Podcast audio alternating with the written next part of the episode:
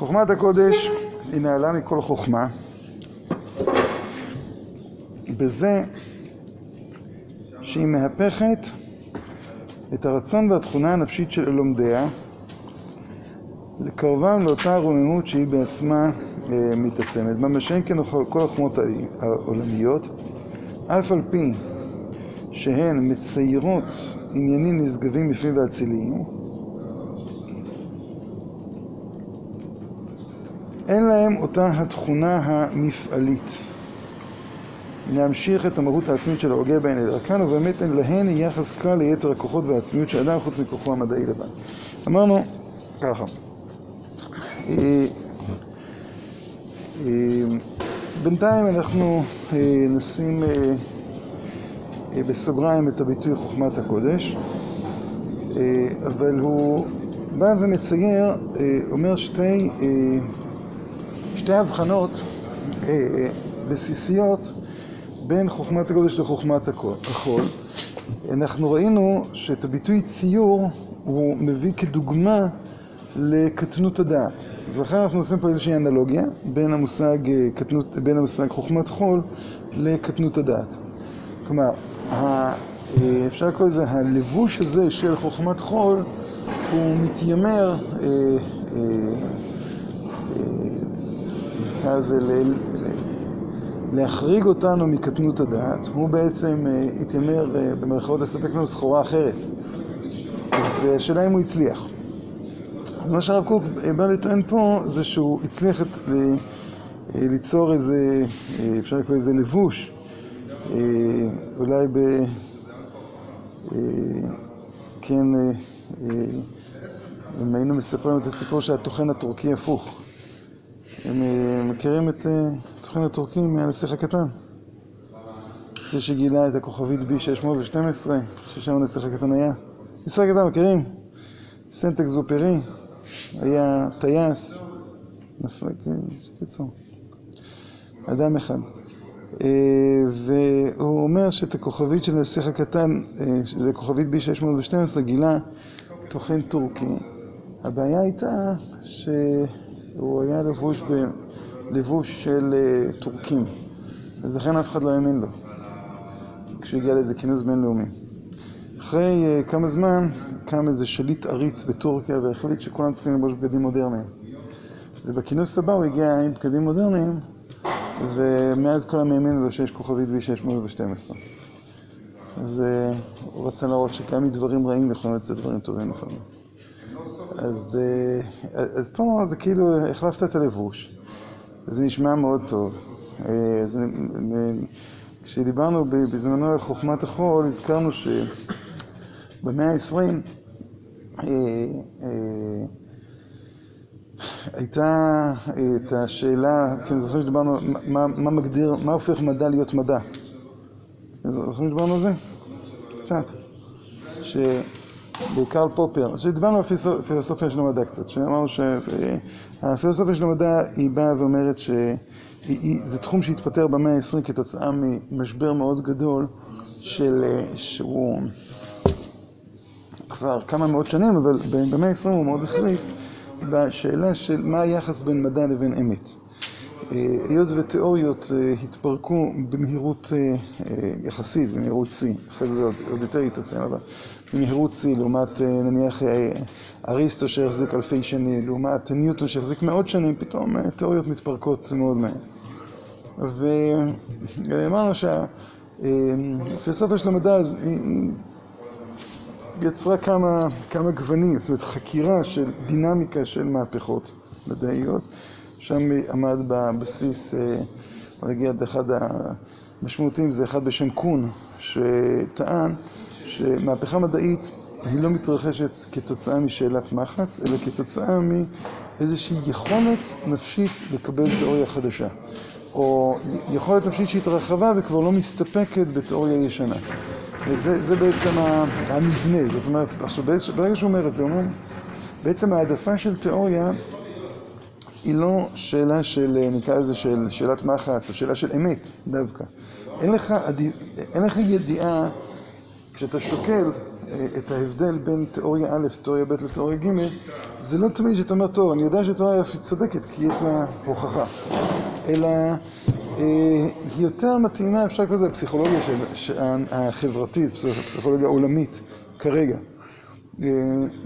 זה אמירה מאוד רדיקלית שבאה ואומרת, בעצם מדע אין לו כלים ברורים להעדיף תיאוריות, זאת אומרת, מה פירוש אין לו כלים? ברורים שמקבילים למושג שאנחנו רגילים לו של אמת ושקר. פופר טען, בכיוון אחר הוא אמר, בוא נשאל קודם כל את השאלה מה מדע, מה זה מדע, והוא בא ואמר, אין הקבלה בין המושג מדע למושג אמת. עובדה, שישנם המון המון דברים שהם לא אמיתיים והם נקראים מדע, יש המון דברים ש... או לפחות אנחנו לא יודעים שהם אמיתיים. וישנם המון דברים שאנחנו לא יודעים אם הם אמיתיים או לא, והם, כן, והאמת לא נמצאת במקום אחד. זה אומר ככה, שלמשל, תיאוריות שהופרכו, אז אנחנו יודעים שהן לא אמיתיות, נכון? ולמרות אנחנו נשאיר אותן בתוך המדע. תיאוריות שלא הופרכו, זה לא אומר שאנחנו יודעים שהן אמיתיות, אנחנו יודעים שהן לא הופרכו. ולכן הוא בא ואמר שמה שמגדיר מדע זה רק תיאוריה ש... הצבת תיאוריה שניתנת להפרחה. עכשיו, מה פירוש תיאוריה שניתנת להפרחה? פירושו של דבר שיש לך אפשרות לבדוק את זה דרך העולם המוחשי, דרך העולם החומרי. וזה אומר שבעצם בהגדרה הזו הוא בא ואומר מדע הוא לא יכול, אין לו, אין כלים מדעיים לחרוג מהמציאות שנמצאת. וזה בעצם המובן של ציור. ציור, פירושו של דבר, במובן ציור, יש לנו, אפשר לקרוא לזה שני מובנים. מובן אחד, ארגון, ארגון יצירת סדר, יצירת קומפוזיציה של העולם. והארגון הזה הוא ארגון שלוקח את החומרים שישנם, הוא לא מסוגל, אפשר לקרוא לזה להגיע למהותם, הוא מסוגל ליצור בתוכם רצף. וברצף הזה אנחנו יכולים לדבר על שני סוגי רצפים, זאת אומרת שניים שהם ארבע, נקרא לזה כך. יש את הרצף הדמיוני, זה שיצר מיתולוגיות. כלומר, אדם בא ומנסה לפענח את העולם, והדמיון מסדר, הוא מספר לך סיפור מאוד יפה על העולם. איך העולם בנוי, מי מנהל אותו, מה גורם לכל דבר, אתה מבין. כי אמרנו שגם כשיש לך תיאוריה מדעית, אולי נראית לנו פחות מקרית, אבל היא לא פחות אקראית. זאת אומרת, כשקורה משהו, אז יש לך אולי הסבר מדעי. אבל ההסבר המדעי הוא לא מסביר, הוא לא מסביר, נקרא לזה במובן המוסרי, למה זה קורה, או למה זה קורה. הוא יכול לתת הסברים סיבתיים, איך הדבר, הרבה יותר נקרא לזה איך. כשאתה שואל למה בעצם המדע עונה לתשובה של איך זה קרה, ופחות למה זה קרה. אנחנו הרבה פעמים שואלים את עצמנו למה. אבל בעצם, בעצם אנחנו מאמינים איך. עכשיו, אז גם מיתולוגיות מדברות על איך, ומיתולוגיות גם מוכנות לערבב בין המושג איך, ללמה, ללמה, אבל נותנות לנו תמונת עולה. עכשיו, מיתולוגיה, היתרון של מיתולוגיה זה שהפריטים שנמצאים שם הם מאוד מאוד חיים. מדע הוא גם יוצר רצפים, מדע הוא גם כן מארגן לנו את העולם, אבל הוא איזה מין בולען כזה, זאת אומרת, אתה מביא פרט אל הרצף המדעי, והפרט, הפלא ופלא, נעלם פתאום. זאת אומרת, אם ניקח את ניוטון, שהמיתוס מספר שהוא ישב וחשב, כן, נפל עליו תפוח, נפל עליו תפוח, ואז הוא פתאום, במקום אני חושב שאף אחד לא חשב על הסיטואציה הזו אף פעם, כי סיטואציה מאוד סקרנת, נפל עליו תפוח, נכון? איזה תפוח נופל על בן אדם כשהוא יושב מתחת לעץ? מן הסתם זה תפוח די רקוב, נכון? עכשיו, יש לדון האם הוא ישב עם הפאות האלה של המאה ה-16, והפאה התלכלכה, או שהוא היה עם הקרחת שלו ואז נפל עליו, הוא גם היה לו איזה מין בולקלה כזה, וגם נמרח עליו משהו די רקוב. צריך להיות ממש אדם משונה מאוד, במקום לבוא ולנגב את התפוח, זה לשבת ולחשוב על השאלה המטרידה הזו, למה תפוח נפל? ויותר מטריד זה מה פתאום חיברו את הסיפור האווילי הזה, כשאת השאלה הזו, לא קשורה גם, כשאתה רואה תפוח, עץ נופל, אתה רואה כל דבר שנופל, אתה רואה את עצמך קופץ, אתה חושב את השאלה הזו, ופתאום, כן, קיצור, זה סיפור של סופרים, זה לא סיפור מדעי, אבל הוא ישב ושאל את השאלה הזו, ו... ואחרי שהוא גילה את חוק המשיכה, או המציא את חוק המשיכה, לא משנה, כל פילוסוף לפי מה שהוא משער, אחרי שהוא אמר שיש חוק המשיכה, מה קרה לנפילה של התפוח? קרו שני דברים מדהימים. דבר ראשון, הנפילה של התפוח הפכה להיות חסרת חשיבות לחלוטין. כי כמו שהתפוח נופל, אז גם עלה נופל, וכמו שעלה נופל, גם אני קופץ, וכמו שאנחנו קופצים, אז גם יש את המבנה של האליפסה שכדור הארץ מסתובב מסביב לשמש. המבנה האליפטי הוא הרבה הרבה יותר חשוב ומשמעותי, נגיד ככה, מאשר התפוח. אז פתאום כל, כן, הפרטים מתגמדים כשיש לך רצף מדעי. אתה הופך להיות איזה חלק מעיקרון הרבה יותר גולל, ש, שלא לא נותן לך ייחודיות, לא נותן לך... במיתוס, במיתולוגיה יש ייחודיות. כשאתם קוראים, אם תקראו פעם מיתולוגיה יוונית, יש דמויות שהן, שהן דמויות, שהן נמצאות, שיש להן נפח, שיש להן אישיות, שיש להן, שהמקרים שלהם הם, הם, הם מקרים, הם מעניינים. דבר נוסף שקרה, שזה גם אחד הדברים שמאוד הביכו את המדע, זה שניוטון בעצם יצר טיעון מעגלי. וטיעון מעגלי הוא טיעון שלא יכול ליצור מגע עם האמת.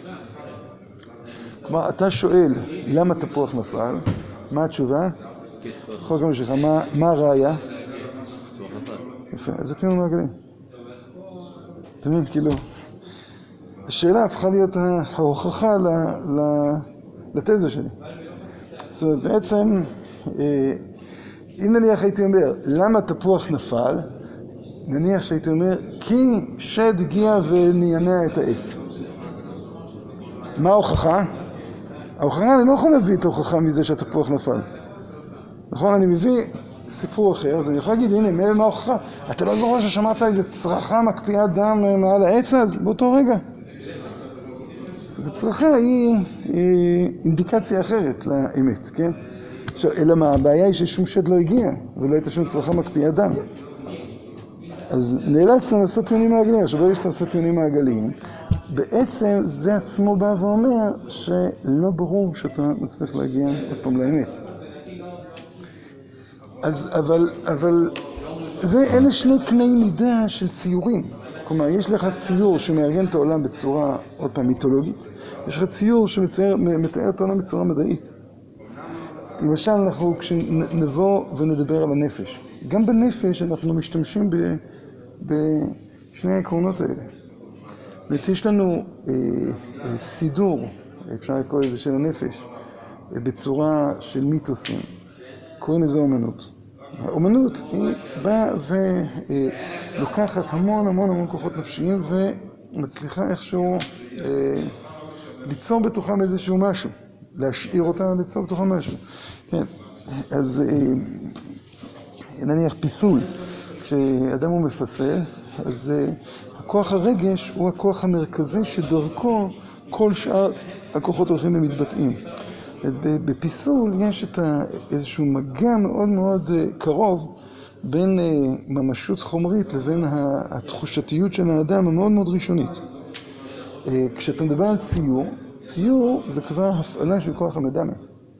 כי ציור, זה לא שציור הוא רק מדמה את מה שיש מולי. גם ציור לא ריאליסטי, הוא בא ואומר, יש איזושהי תנועה שאני צריך ליצור לה, אפשר לקרוא לזה סמל, אני צריך ליצור לה דימוי. ומה שעכשיו נמצא על הדף, יש לו איזשהו דימוי. כשאתה מדבר על ספרות, על שירה, אז אתה מדבר על שכל. השכל הוא עכשיו מתחיל לפעול, כן? עוד פעם, זה לא שכל מדעי, זה לא שכל רציונלי, אבל זה שכל. זאת אומרת, זה סוג של מודעות שאיתה אתה מספר את הסיפורים.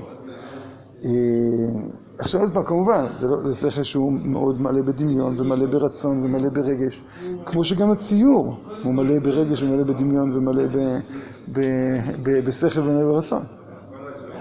עצם זה ש, שצייר צריך לתכנן דף ברמה כזו או אחרת, זה אומר שהוא גם מפעיל הרבה מודעות, זה לא עושה ככה. ובמוזיקה, מה? במוזיקה זה רצון. כן, המוזיקה היא זו שהקשר הישיר שיש בינינו לבין הרצון. עכשיו, אבל עוד פעם, זה הרצון שישנו, זה לא הרצון שאיננו. זה ה...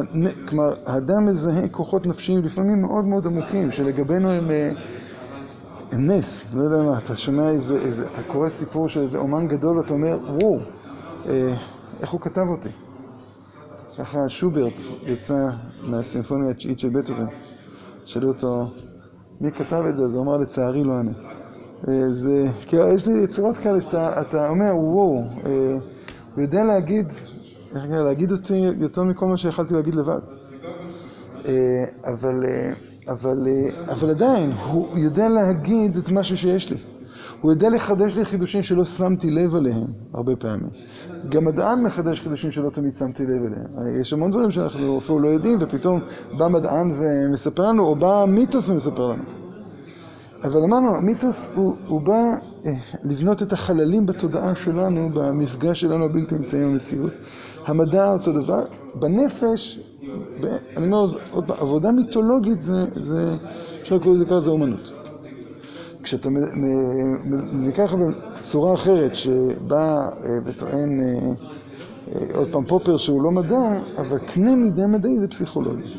פסיכולוגיה באה ואומרת בוא ניקח את כל התהליכים שעוברים בנפש ומה שקרוי נעשה לזה עיבוד. מה זה נעשה לזה עיבוד?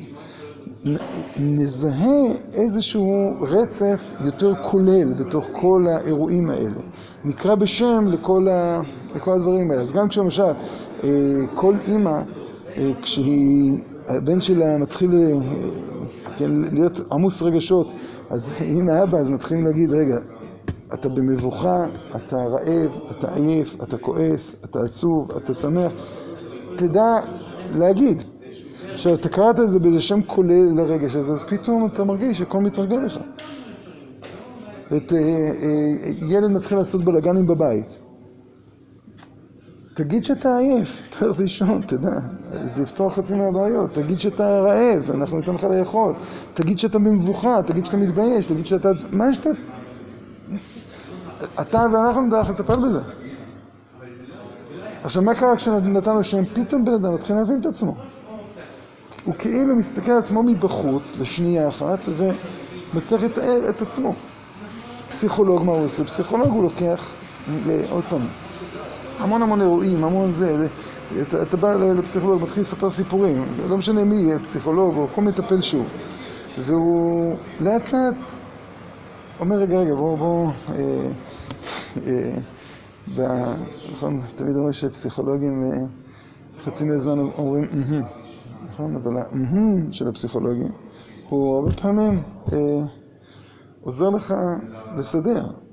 עצם זה שאתה נאלץ לבחור לפני בן אדם אחר, לספר סיפור ולתאר ולהגיד מה חשוב, מה לא חשוב. לפעמים בן אדם מתחיל לספר סיפור ופתאום הוא שם לב שהמון דברים שהוא בכלל לא חשב להביא, הגיעו. המון דברים שהוא חשב שיגיעו בכלל, לא הגיעו. אז ניקח דוגמה הכי קלאסית, פסיכולוג גרוע, בסדר? ניקח... זה מגיע מישהו בגיל 16 עם המון המון מאבקים עם הורים והורים והוא מדריך בסניף והוא מסוכסך עם זה והוא חבר של זה ו... ואז הפסיכולוג מקשיב, מקשיב, מקשיב, מקשיב ואומר לו, תקשיב, זה פשוט גיל ההתבגרות. עכשיו, הוא, פסיכולוג גרוע, כי הדבר האחרון שאני רוצה לשמוע זה שאני חלק מתיאוריה, כן? זה אני, זה, זה, זה החיים שלי, זה לא... עכשיו, אז הוא יגיד את זה אבל במילים מכובסות יותר, כן? אבל בעצם כשהוא אומר זה גיל ההתבגרות, מה הוא בא ואומר? אתה, אה, נקרא לזה בסך הכל ביטוי, נכון? בצעדה זה יותר ספונטני ויותר מסודר, אבל אתה בסך הכל ביטוי של עיקרון כללי. כולם עוברים את זה, כל אחד בצורה אחרת. יבוא פיאז'ה שהוא לא פסיכולוג, כן, הוא לא יודע איך לקרוא לו, ויבוא ויגיד, הנה, מה מבנה ההכרה בגיל שלוש, בגיל שש, בגיל שמונה, מה אתה מסוגל לתפוס, מה אתה לא מסוגל לתפוס. למשל, אם יש לכם אחים קטנים, תנסו פעם להסביר להם בגיל 4, 5, מה זה מספר שלילי. זה מאוד קשה להבין מה זה מספר שלילי. או תנסו אפילו לזמן לעצמכם. איך זה הולך? כשאני אומר אה, מינוס 3 כפול מינוס 6, כמה זה שווה? 18. למה לא מינוס? איך ירדו לי המינוסים?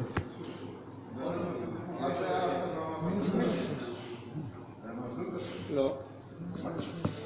זה לא מינוס מינוס? זהו, אבל זה, זה, זה בעיה. אה, אחד הילדים שלי יש לו ראש מתמטי, אז הוא עומד בגיל חמש או ארבע, הוא הסביר לי מה זה מספר שלילי. הוא הסביר לך? כן. לא, אני אגיד לך מה הוא אמר.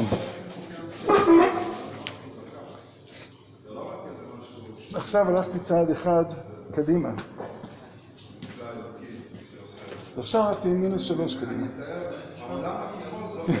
בגיל ארבע, חמש, תסתכל. וואו. אז, הוא מאוד, הוא מבין מאוד למה זה... עכשיו... אה, אבל, אבל בדרך כלל ילדים לא, לא, יכולים לתפוס, לא יכולים לתפוס מה זה מינוס, בקושי מסוגלים להסביר מה זה פלוס. אבל מינוס, מספר שלילי זה משהו שהוא לא נכנס לנו לראש. הוא לא נכנס לתוך התבניות ההכרתיות הילדותיות. אז הנה, אז בא מישהו אומר, יש עקרונות, יש עקרונות להכרה, יש עקרונות לתפיסה. אז הוא מטפל בנפש כמו שכן, מטפלים בעולם. זה ציורים, זה עיקר חוכמה מציירת. חוכמה מציירת אומר אה, הרב אברהם יצחק הכהן קוק, יש, אה, זה דבר ראשון היא עסוקה יש מיש, כן, במה שנמצא בפועל, מה שנמצא ב... וגם במה שנמצא בפועל זה מה שנמצא קרוב לפרונט, אפשר לקרוא לזה. זאת אומרת, ולכן אנחנו עסוקים יותר במערכות יחסים. ההבנה הסיבתית היא לא באה ואומרת בוא ניכנס לדבר הזה, אלא איך זה עומד ליד זה ומה המשמעות של עמידה של דבר ליד דבר. דבר נוסף, כל התחומים האלה שהזכרנו, הם עסוקים, הם מדברים אל המודע של האדם. הם מציפים, כלומר, מה פירוש מודע? מודע לא במובן, מודע במובן של ההשכלה של האדם, לא, לא, לא מדבר כרגע מודע ולא מודע, תת מודע, כל הדברים האלה. במובן של ההשכלה של האדם. האדם עכשיו מבין. ברור שאחרי שאדם מבין, אז ראינו, הרבה פעמים נוסע אצלו רצון. הרבה פעמים אחרי שנוצר אצלו רצון, אז גם יש לו רצון לפעול, ורצון לפעול מופיע אחרי זה ראינו בכוח כפיים.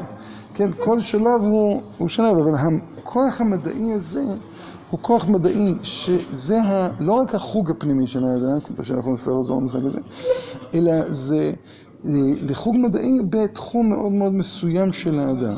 כן, זה החוג המדעי, אה, זה חוג פנימי, סליחה, במובן המדעי שלו, במובן של היכולת שלו להבין, לתפוס.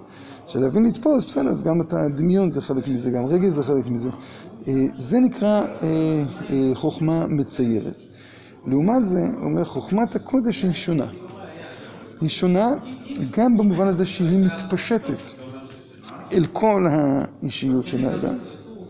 ולא רק שהיא מתפשטת עם כל האישיות של האדם, אלא היא אה, אה, פועלת עליו. כלומר, אה, נקודת מוצא של חוכמת הקודש אה, היא הפוכה לחלוטין מחוכמת החול. חוכמת החול היא, אפשר לתאר את זה כך, אולי אה, ניקח את המשל, אה, לא, לא יודע אם הוא מפורסם, בסדר? אה, משל המערה של אפלטון. את אפלטון בא ואמר, תיאר חבורת אנשים שגידלה בתוך מערה, ועד שאחד יצא החוצה ופתאום גילה מה יש בעולם. יש, ניקח נניח תולעת שגדלה בתוך, נולדה בתוך צנון. אז היא סבורה שנים שנים רבות שהעולם חשוך ומר, נכון? אם יבקשו ממנה תמונת עולם, זוועה. עד היום שבו היא פתאום יצרה איזה נקב בצנון, יצאה החוצה, פתאום רואה עולם. והוא רואה שהעולם הוא אחר לחלוטין, והוא בנוי שונה לחלוטין, ויש טעמים שם, ויש שמש, ויש צבעים, ויש גודל. החוויה שלה פתאום התבררה כאיזה פרט קטן מתוך, מתוך המציאות. אז אפלטון אומר, הנה, אז האנשים שבתוך המסגר הסובייקטיבי, בתוך המערה, הוא אומר, הם מנסים לתת תמונת עולם, אבל זו תמונת עולם שהיא מאוד מאוד מבוסתת על פי המקום המאוד מאוד מקרי, אקראי, חלקי, שהם רואים. ההשתקפויות של העולם כפי שהם רואים הן ממש שונות לחלוטין. אז, אז הם יכולים למשל לראות איזו מכשפה כזו עם, עם המון המון ידיים, שמופיעה מדי פעם עם המון המון רעש, וכשהם עולים למעלה מתברר שזה עץ, שכשיש רוח אז הוא פשוט נתנועע, ואת הצל שלנו אנחנו רואים, ואנחנו רואים רק את הצללים. וזה עולם שלנו הוא מין שחור לבן, והעולם שלנו הוא, הוא, הוא, הוא חד-מימדי, והעולם שלנו הוא מאוד מאוד חלקי, וזה ראייה לא נכונה. אז עכשיו, אם אפשר לצאת מהמסגר הסובייקטיבי, אז, אז עוד פעם, אפלטון הבטיח לנו שכן. אפלטון בא ואמר, אם נפעיל שכל, הרינו יוצאים מהמסגר הסובייקטיבי. איך קוראים לו? הקאנט בא לטען אחרת, לא משנה כרגע. אבל אחרי כל מה שאנחנו, אפשר לקרוא לזה יודעים, אחרי כל מה שאנחנו חושבים, שניהם באים ואומרים שנקודת המוצא של הדיון של האדם הוא לפתוח חלון מהעולם הסובייקטיבי אל הממשות. זה הטבע של האדם.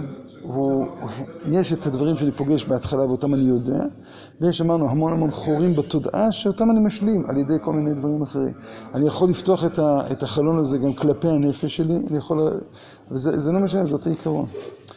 כשבעצם נקרא איזה הישג מדעי או תוצאה מדעית זה שהסובייקט יותר מבין טוב איפה הוא נמצא בעולם.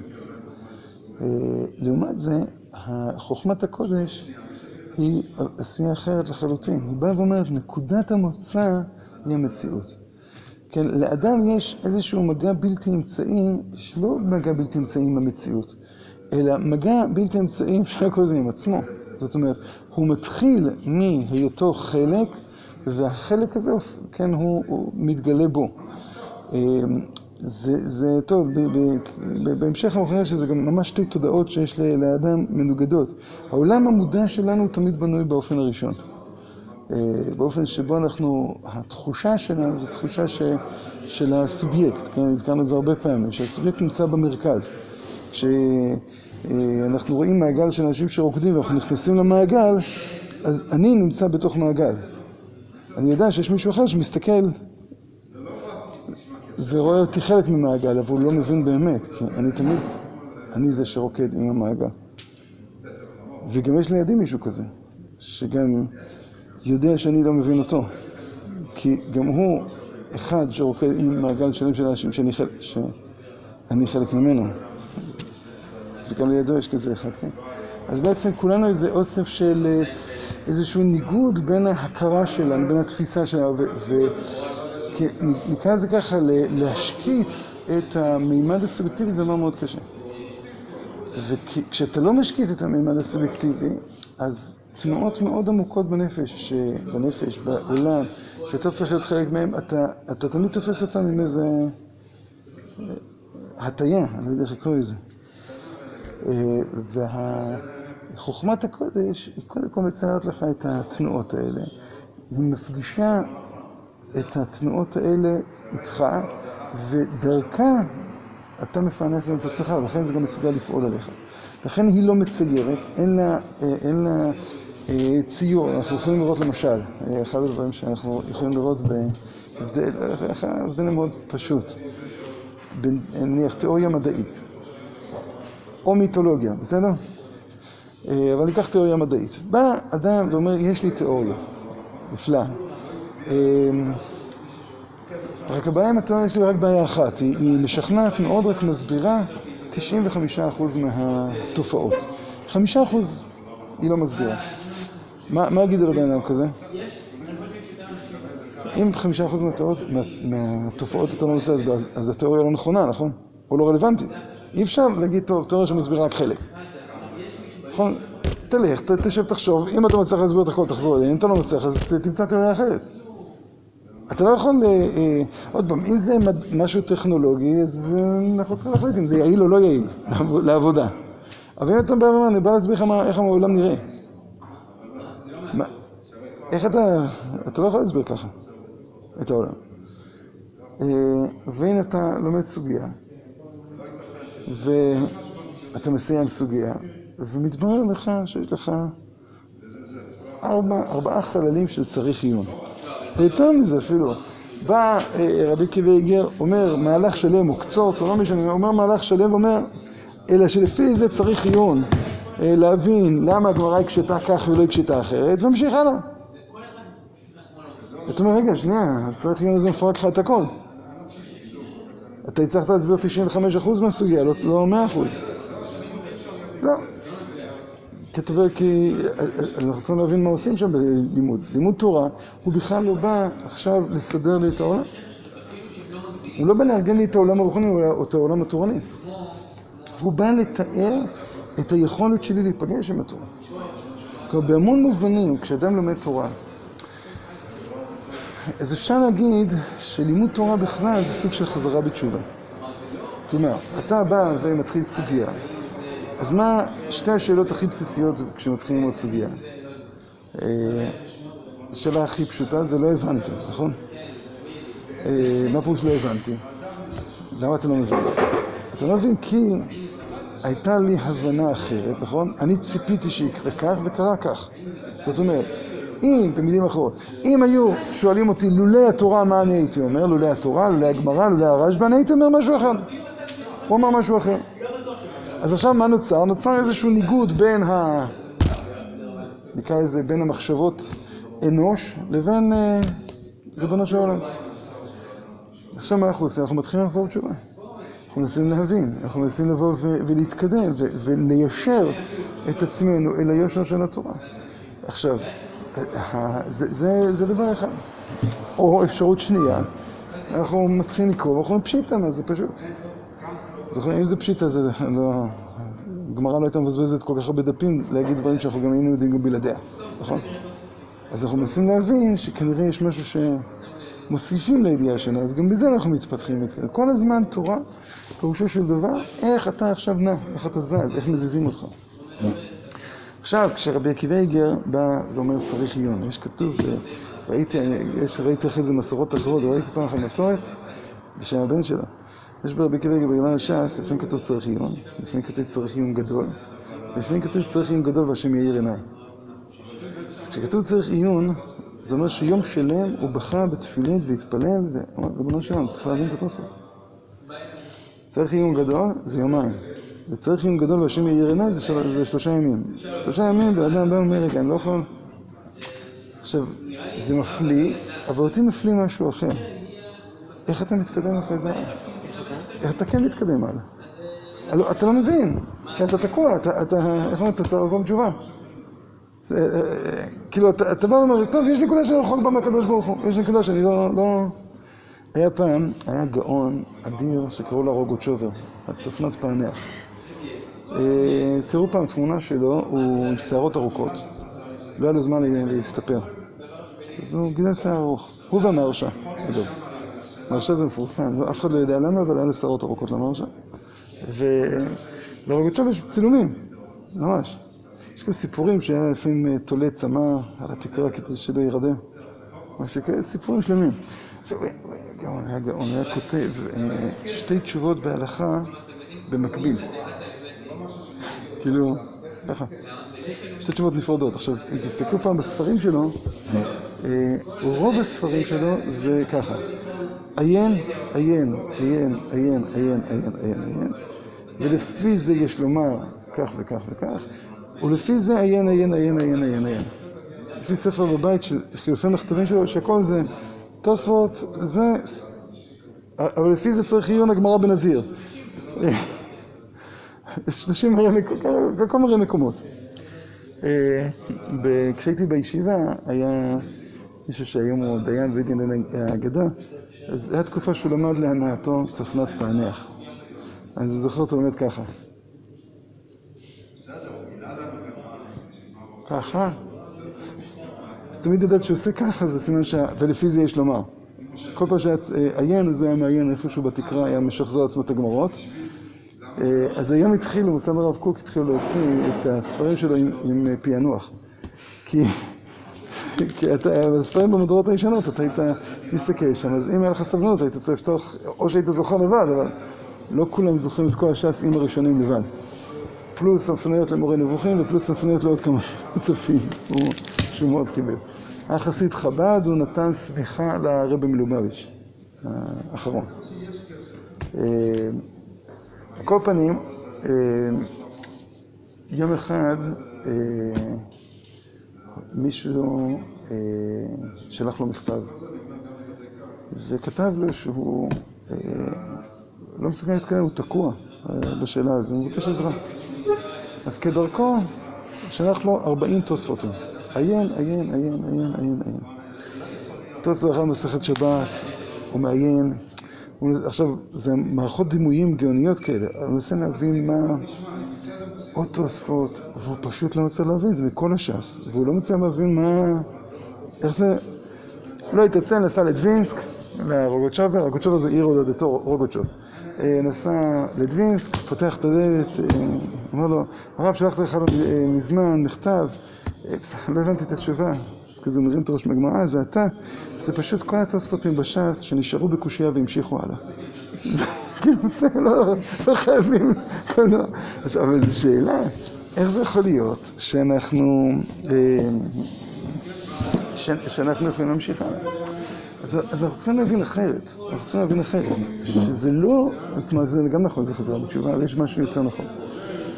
כשאתה לומד תורה, פירושו של דבר שאתה נפגש עם כל האישיות שלך עם תורה. עכשיו, בא רבי עקיבא איגר ואומר, בסדר, עכשיו יש לי בעיה. ההכרה שלי, יש לה, אפשר לקרוא לזה שליחות. להוציא אל הפועל עוד, עוד הבנה, עוד תפיסה, כן? את אותו מפגש חי, מלא, אני רוצה עכשיו גם, אפשר לקרוא לזה, להסביר בעוד כלים. בא רבי עקיבא איגר ואומר, טוב, הנה, אני הצלחתי להציב שאלה. הצלחתי לפתוח פתח של הבנה, אבל באיזה מובן פתח של הבנה? פתח של תביעה להבנה. עכשיו, השאלה אם השליחות שלי זה גם להבין או רק לפתוח את הפתח. צריך עיון, צריך עיון גדול, צריך עיון גדול, השם יהיה עיניי. טוב, אז כנראה ש... שזהו. זה לא שאני כרגע רחוק מהקדוש ברוך הוא, אלא שקרבת אלוקים שלי היא מתבטאת ב... באופן חי שהוא לא מצליח להיות מודע. זה כמו, נניח שבן אדם יש לו עוד פעם בנפש שלו איזשהו משהו שהוא לא מצליח להביע אותו. האם זה לא קיים? זה קיים. קיים, זה מאוד עמוק. היה פעם סופר, סופר שהיום הוא כזה סופר של בני עקיבא נראה לי, אני לא יודע אם היום, פעם הוא היה סופר של בני עקיבא. אור הנרי, יצא לכם פעם? יודעים, כן? כן. אחרי עשרים שנה, כן, פעולות של בני עקיבא, נכון? ההוא ששוטר שקבע, שני חברים שפוגשו בגרש אחרי עשרים שנה, אחד היה שוטר, אחד היה פושע. אוקיי, טוב, לא משנה. סיפור. אז...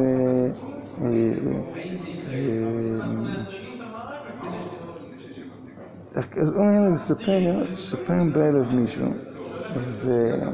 ורצה שהוא יקרא סיפור שלא לדעת אם זה בעל ערך. לפעמים אתה כותב סיפור, לא כולם מוכשרים, נכון? ולפעמים זה לא נעים. שכותבים, כותבים, כותבים, וזה לא, לא...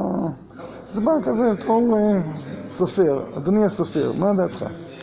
הוא אומר, קראת את הסיפור, לאור הנרי, הוא אומר, קראתי את הסיפור, הוא אומר, לא נעים. איך אתה אומר בעדינות לאדם, תקשיב, עדיף תמצא מקצוע אחר מאשר להיות סופר. הוא אמר לו את זה בעדינות. שנה אחרי זה הגיע אליו עם סיפור נוסף. הוא אמר, קראתי את הסיפור, הוא אמר, נעתקה נשימתי, ככה הוא אמר, נעתקה נשימתי, הוא אמר, כישרון, כאילו, אין קשר מהסיפור הזה שלי, כישרון מטורף. אמרתי לו, הוא שמע את זה, ככה הוא אומר, הוא שמע את זה, הוא לקח את הסיפור, השליך אותו לאש, והכל נשרף. אמרתי, מה? אז הוא אמר שאת הסיפור הראשון הוא כתב, הוא אומר, חברה שלו עזבה אותו, והוא כתב את הסיפור באותו יום. הוא אומר, אז זה היה אמיתי. הוא אומר, עכשיו זה כבר לא אמיתי, זה כבר שנה אחרי. ואז הוא אומר, ואז פתאום אומר, גיליתי שסופר בעצם צריך איזשהו סוג של מרחק כדי לתאר משהו. כלומר, כשאתה ממש בפנים, אז, אני אומר עוד פעם, בתורה אתה ממש בפנים. איזה נפלא שאתה מצליח גם להבין. גם כשאתה לא מבין, אה, כתוב בחז"ל, ודילוגו עלי אהבה, אפילו אומר ואהבת ואייבת, אה, דילוגו עלי אהבה. כן, זאת אומרת, גם אם אדם הוא טועה, זה, זה, בוא נ... אה, יש וורט שאני חושב שהוא לא נכון. ככה מספרים, שפעם ראו את רב חיים מבריסק והבן שלו רצים רצים רצים בשבת, כזו חורפית. שואלים אותם מה קורה, אז אמרו עוד מעט שקיעה צריכים לטול ידיים. אז כזה מישהו רץ לידיים אומר, אבל כתוב בזמן הקדוש, רבי שמעון אומר שאפשר להגיד, לצאת בסוף השישי לידי חובה בדברי תורה. אז רב חיים אמר לו, זה נכון, אבל אני מפחד שביום שלישי פתאום יהיה לי פרחה לדבר תורה, ואז יתברר שלא אכלתי סעודה שלישית. לא נעים. אז כבר עדיף ליטול ידיים. עכשיו, אה, עכשיו, אני חושב שזה לא נכון, כי גם אם יש לך פרחה לדבר תורה, זה לא אומר שהוא לא דבר תורה. כאילו, אתה עכשיו עסוק במפגש. אין כזה דבר לא נכון. יש דבר לא נכון, עוד פעם, בחלק המודע, יש דבר לא נכון בעוד המון המון חלקים, ובזה אנחנו באמת עוד פעם חוזרים בתשובה ומתיישרים. אבל זה לא שאנחנו מתחילים מהוויה של נתק ומסיימים בחיבור, מתחילים בפירוד ומסיימים באיחוד, אלא אותו איחוד השאלה עד כמה הוא מתפשט אל כל קצות המהות של האדם. שזה כן? ההבנה. זה ההבנה. כן, זה ההבנה. עכשיו, אז, אז, אז, אז ממילא, עוד פעם, חוכמת הקודש היא נעלה מכל החוכמה בזה שהיא מהפכת את הרצון והתכונה הנפשית של המדע, היא מהפכת. וכש... ואת ההיפוך הזה, זה, זה בא ואומר ש, שהאישיות כולה מתרוממת. לכן למשל, אפילו הדבר הכי פשוט. אה, אה, לצערנו יש כאלה, אבל אנחנו, קשה לנו מאוד, באמת, נגיד ככה, סביר, סביר לנו, אה, אם אנחנו נקרא ביוגרפיות של, איך נקרא לזה, גדולי הפילוסופים או גדולי המדענים, לא תמיד זה ביוגרפיות נעימות למקרא. אבל זה לא רלוונטי לתיאוריות שלהם. התיאוריות שלהם יהיו תיאוריות. נכונות יותר, נכונות פחות, זאת אומרת, נניח שנדע ש... ש... אני יודע מה, פיזיקאי מסוים, אני יודע מה, היה מכה את ילדיו באלימות זוועתית. זה אולי לא יהיה נעים לנו לקרוא את זה, אבל הפיזיקה זה פיזיקה, נכון? אבל אם נשמע על תלמיד חכם ש... נוהג באלימות כלפי ילדיו, אלימות מטורפת. נגיד, זה לא יכול להיות, נכון? זאת אומרת, זה משהו חסר שם, נכון? משהו שהוא לא נכון. אה, מידות פגומות, או המון דברים שאנחנו לא, כן, זה לא, לא יסתדר לנו. אה, למה? כי אנחנו, אה, יש לנו ציפייה שהיא לא דמיונית, יש לנו ציפייה שתורה תפעל על המהות של האדם. זה סבלנות, זה ברור, אנחנו לא, לא זה לא ש... כן, זה, לא נכון לומר שכל מי שלומד תורה הוא ישר, נפלא וטוב, וכל מי שלא לומד תורה הוא רשע מרושע, וזה לא... ברוך השם יש המון אנשים ישרים בלי תורה. הקדוש ברוך הוא עושה את האדם ישר, יש אנשים שפשוט לא שכחו את זה, וגדלים וממשיכים להיות ישרים. יש המון אנשים עקומים שמשתדלים ליישר את עקמימותם. אז אדם צריך להיות אה, עם תום לב ולנסות ולדעת שהוא לא שלם ולהתקדם. זה לא, זה, לא, זה לא אומר שהוא לא יכול להיות תלמיד חכם, זה לא אומר שהוא לא יכול אה, ללמוד תורה, זה לא אומר שהוא לא יכול ללמד תורה גם. בתנאי שהוא מודע למקומו האמיתי. עכשיו נכון, ישנם דברים שהם כבר אה, חורגים ממקום אמיתי, זאת אומרת, אתה לא יכול כבר ללמד תורה, יש דברים שכאילו, לא אומר לך, אל תלמד, אל תלמד, אתה לא, לא יכול להיות מנוס... איך קוראים לזה? מנושאי התורה. אבל אף אחד לא יגיד את זה למרצה באוניברסיטה. אף אחד לא יגיד את זה אפילו לאומן. אני בזמן האחרון, אני פשוט, יש בי דיכאון מזה, שאני קורא המון המון סיפורים על אומנים. ממש מדכא. אתה קורא על זה בסוף, זה מכניס אנשים, כאילו למה דווקא, ברור לי למה בתורה זה לא קורה, אבל נראה לי זה כן קורה גם ב... כאילו אם אני אקרא לפיזיקאי כלשהו, לא יהיה לי כיף לקרוא יותר את זה. לא, נכון. הן אולי היו נכונות, או יצירה כלשהי של אומן כלשהי, אולי היא תהיה מקסימה, אבל אני פשוט לא אשמע אותה. כן, יצירה, אני אגיד לך למה, כי ביצירת אומנים זה נוגע בנפש, ואז אתה מפחד שיהיה לך, לא, בחשש אמיתי, שהנפש שלך לא תהיה מדויקת. אבל אה, בוא, בוא, אתה יודע, אפשר, אה, אה, יהיה לך מה, אם תתחיל לקרוא תולדות חיים של אומנים, עם מעט מאוד אמנים שאתה יכול לשמוע. זה מביך. מביך. זה מב... לא, זה מביך כי, אני תמיד חשבתי שאומן הוא צריך להיות איש, לא. איש קסם. בסדר, השאלה מה זה האמנים שלנו פשוט. לא, האמנית, אני מדבר על האמנים של פעם, של המאה ה-19. אני, יש לי איזה יישוב, גם רקובים ברובם? לא רובם, אבל אני לא קראתי את רובם, אבל... אה, אל תראה, גם סבסטיאן באך, לדוגמה, שהיה איש מאוד טוב, איש מאוד טוב במובן האישי, זאת אומרת, הוא, ויתר על, קריירות מאוד uh, מתקדמות כי הוא היה דתי, והוא רצה להיות נגן עוגב בכנסייה. ותמיד כשהוא חיבר את המיסה של חג הפסחא, הוא בחר את הגרסה הכי אנטישמית, שיש יש, יש ארבע גרסאות. הוא בחר את הגרסה האנטישמית ביותר כדי להלחין אותה. אנטישמי. זה באך. כשאתה מדבר על שופן, שופן שהוא... זה... שופן, אה, כל קונצרט שהיה מתחיל, כאן יש פה יהודי, כל עוד יש יהודי אני לא מגיע. לא, אבל זה דברים שאני יכול להצדיק, הוא היה אידיאליסט לפחות. האידיאליסט אז אני לפחות. בתור דתי לא אה, יכול. אה, אדם אה, שהיה שחצן, אדם שהיה בעל גאווה, אדם שהיה אה, אה, כעסן מאוד גדול. עכשיו גם רואים את זה במוזיקה. אה, אפשר לראות את זה. אני, יש לי יישוב על המאה ה-19, שבמאה ה-19, אה, וקצת אחר כך, 18 גם, אה, וגם אחר כך קצת, האומנות, אה, אדם בא ואמר, אני בעצם בא לבטא את הצדדים העליונים שלי. תעזוב את האישיות שלי, אני בא עכשיו איכשהו לחשוף את הצדדים העליונים. למשל, כשאתה הולך במוזיאון, זה מדהים. היה פעם, אם תיכנסו פעם למוזיאון ישראל אפילו, הוא מעוצב, היום קצת שינו את העיצוב שלו, אבל פעם הוא היה ממש מעוצב נורא ואיום. אה, יש חללים מאוד גדולים. בחלק... ביודאיקה פשוט זה מעוצב מאוד אה, לחוץ וצפוף. אבל כשאתה מגיע, אז, אז המון המון ציורים אתה צריך לעמוד ולהסתכל עליהם ככה. לשאת עיניים כלפי מעלה. שהיה תקופה שהיה שם אומנות פוסט-מודרנית, ומפחידה למדי, למען האמת. רוב מוחלט של הציורים, רוב מוחלט של הציורים, של הצילומים, של המיצגים, היו מגובה העיניים ומטה. כן, זאת אומרת, אתה מסתכל או ככה או ככה. ואומרים לך, תקשיב, אין שגב, אין... אה, כאילו, זה כבר לא... תעמוד ככה, לא, בוא, פשוט נשקף לך את ה... את מה קורה. השיקוף הוא מאוד לא נעים גם. אתה רואה שם כל מיני דברים מלאי אימה ומבחינים. מנסים כאילו. לא יפה. לא, כאילו... כן, כאילו, לא. נכון, נכון, אבל אז גם הזרם של הבן אדם הוא הרבה יותר משפיע עליך. כלומר, אתה בא ואומר, הוא לא... יחשי עגנון, הוא מתאר שהכתיבה שלו לפעמים היה עומד 16 שעות וכותב. וכל הכתיבה שלו הייתה בעמידה. למה בעמידה? כלומר, אעשה משהו.